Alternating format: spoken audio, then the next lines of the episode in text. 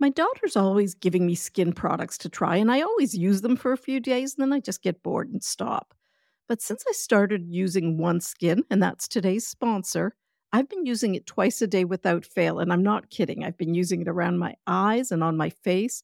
And within a week, I'm already seeing differences. It's easy to use, and my skin really feels soft, and I think it looks healthier. I'm sure you know this already, but stress, hormone fluctuations, and a lack of sleep can affect your skin. From dry skin to dark spots and acne, your complexion may not be where it used to be, and that's totally normal. However, OneSkin can really help. I like this company. It's an all women team of scientists, and they've developed a peptide called OS1, and it improves the health of your skin basically from inside out. In other words, it gets to the root of the problem. And as a physician, it's important to me that the benefits have been backed by studies. Now, for the first time, I'm recommending a skincare product to my daughter. So you can get started today with 15% off using the code toddlers at oneskin.co. That's 15% off oneskin.co with the code toddlers. Now, after you purchase, they're going to ask you where you heard about them. So please let them know that Toddlers Made Easy referred you to them, as that's one way of supporting the show. I decided to promote the podcast, A Place of Yes, because it's about parents, or I should say heroes, with medically fragile children. After the sudden and unexpected loss of their son Jake, this amazing family started a nonprofit organization called Jake's Help from Heaven. Since then, they've helped hundreds of families with medically fragile children, raising more than a million dollars. And this podcast is an intimate glimpse into the lives of parents and the children who receive support from this organization. This podcast is about learning to cope with grief and how to be there for a grieving person. This isn't something we often talk about, but it's an enormously important topic that deserves our attention, even though it's hard. So please listen to A Place of Yes wherever you listen to podcasts. Welcome to Toddlers Made Easy. This is the place for no fluff, simple research backed 15 minutes or less parenting lessons to help you calmly manage all those crazy, awesome toddler moments. I'm Dr. Catherine a general and consulting pediatrician with more than 33 years of experience. I'm the author of two parenting books, and most importantly, I'm the mother of four amazing kids and a great big golden doodle. Today, we're going to be talking about how to encourage independent play. Every day in my office, I hear comments like, Mark won't play unless I'm sitting on the floor with him. He'll grab my book out of my hands if I'm not focused on him. I can't get anything done. Encouraging toddlers to play independently is essential, not only for our sanity, but also for our toddler's development. When a child plays independently, they develop confidence, they increase their problem solving abilities, they build resilience. But don't think of independent play as unsupervised play. You still always need to be near and supervising your child. Realize play comes in different shapes and forms. So spend some time getting to know what sparks your child's interest. Do they like animals, sports, playing with water, watching the squirrels in the backyard?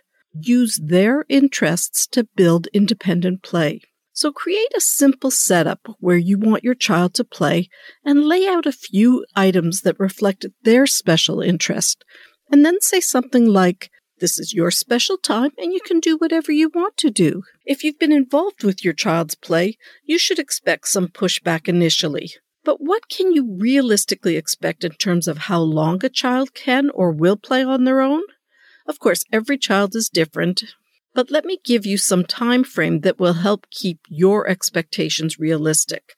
I found it very difficult to find any research based time expectations. In fact, I couldn't find any. So these are more anecdotal reports. At about six months of age, a child may be content playing by themselves for five minutes. At 12 months of age, they can handle about 15 minutes. At 18 months, you might get about 15 to 20 minutes of individual playtime. And at two years, most toddlers will last around 30 minutes. Again, every child is different. So let's look at some habits to avoid that discourage independent play. Here are a few common innocent mistakes that many of us make that causes children to want us to play with them. We love to teach our kids, and that sounds innocent enough, right? But here's the problem. Let's say your toddler's having a hard time with the puzzle and you suggest they turn the piece this way or that way, and your child learns, I need mummy to tell me how to do things. Or let's say your child is getting annoyed because the Play Doh is turning an ugly color as different colors get mixed together, and you, meaning to be helpful, explain what happens when two colors are mixed together, and your child learns, Oh, I can't figure things out by myself? Or let's say your little guy is trying to sweep up some crumbs with his pint sized broom and dustbin, but like most of us, he's having some problems sweeping it up. And you say, Here's how I do it. And your child learns, Mummy is better at figuring things out. So beware. You may be teaching your child that you're the expert on play, and your child learns, I need mummy or daddy to play the right way. So things you want to avoid saying are, why can't you even play one moment on your own? Or, you're not good at playing on your own. And why don't you want to say those things? Because kids live up to the labels we assign. Can you see what's happening here? You may be inadvertently making yourself indispensable to your child's play. Now, I'm not telling you this to make you feel guilty. We all do these things. We just want to help our kids. We want to save them frustration, so we tend to step in.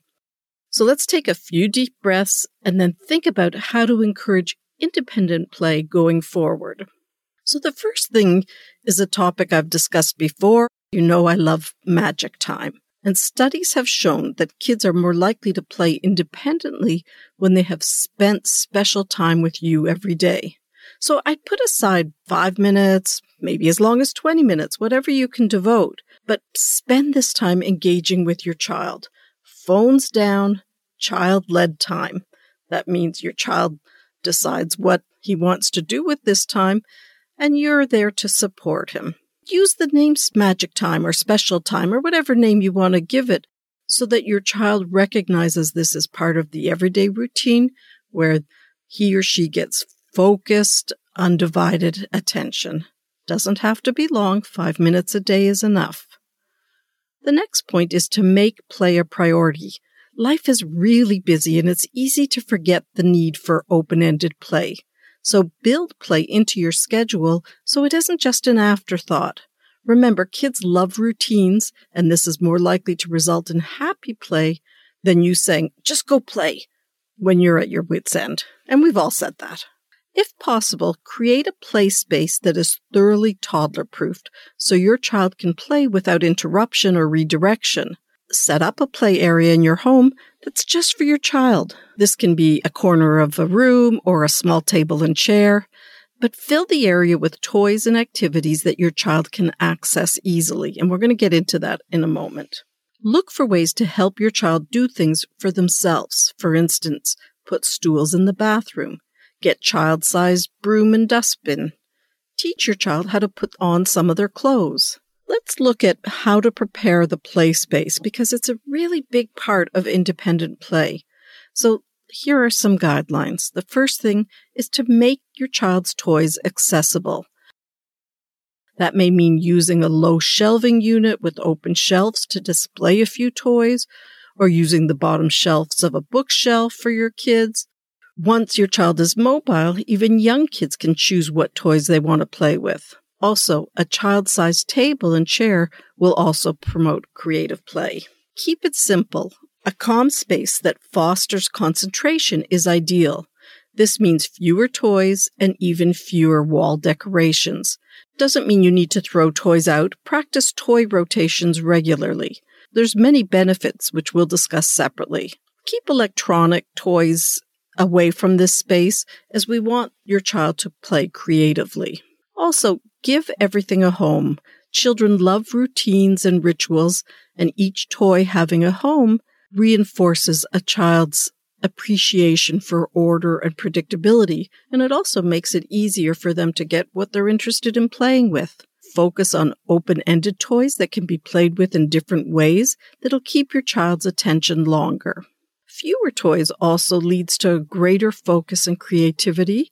So there's no limits on books, but reducing toys has a positive impact on attention, creativity, and problem solving, and really so much more. As I mentioned, I'd practice a toy rotation, but I wouldn't rotate out anything your child is currently interested in playing with. Encouraging independent play starts with realistic expectations, a safe place for your child to play, and open ended toys. Pick a time that will increase the odds of success. In other words, pick a time when your child isn't hungry or really missing you because you've been away or tired. Playing independently doesn't need to mean playing alone. Assume, at least with younger toddlers, that you'll be in the room. Grab something to do, and then plan to stay nearby. So let's look at how to literally begin this. So you want to sit near your child, but don't get involved unless they ask you to. And while you're sitting, notice what your child enjoys doing. Think of play as anything that interests your child. It may be as simple as staring out the window and watching the house being built across the street, or reading a book or building a tower but use this information from observing your child to help guide you on what you leave out in your child's play area.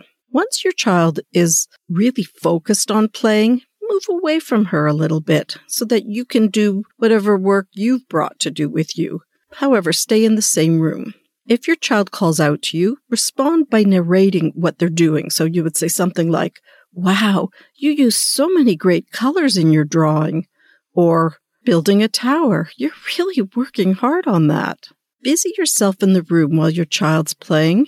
Remember, toddlers have a short attention span, so initially playing independently probably won't last very long. But rest assured, this will improve over time. You can jumpstart the process by playing with your child if needed.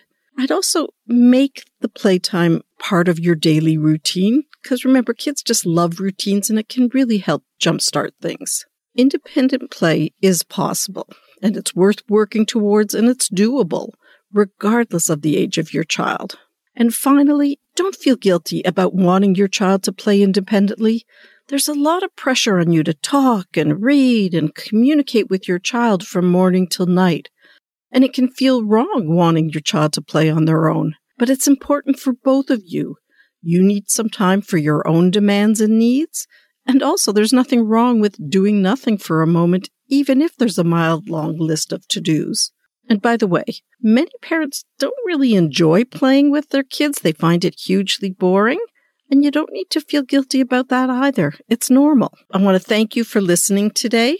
I've got a new guide I'd like to share with you, and this is for anybody who is thinking about starting potty training, and even if your child is just a year old. There are five must do's before you start potty training that can really simplify the process. You can find the link to the guide in the show notes. It's called The Five Must Do's Before Starting Potty Training. Have a lovely week, and we'll talk again soon.